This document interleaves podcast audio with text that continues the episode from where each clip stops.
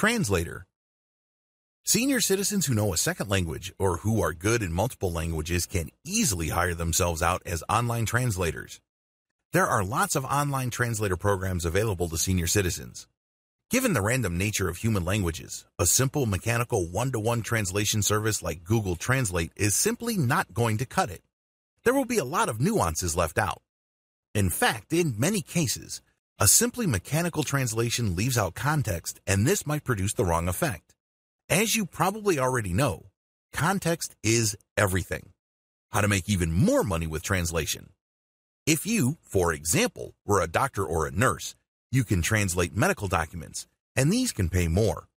Similarly, if you were a lawyer before in your old career, you can translate legal documents, and this can fetch quite a bit of money.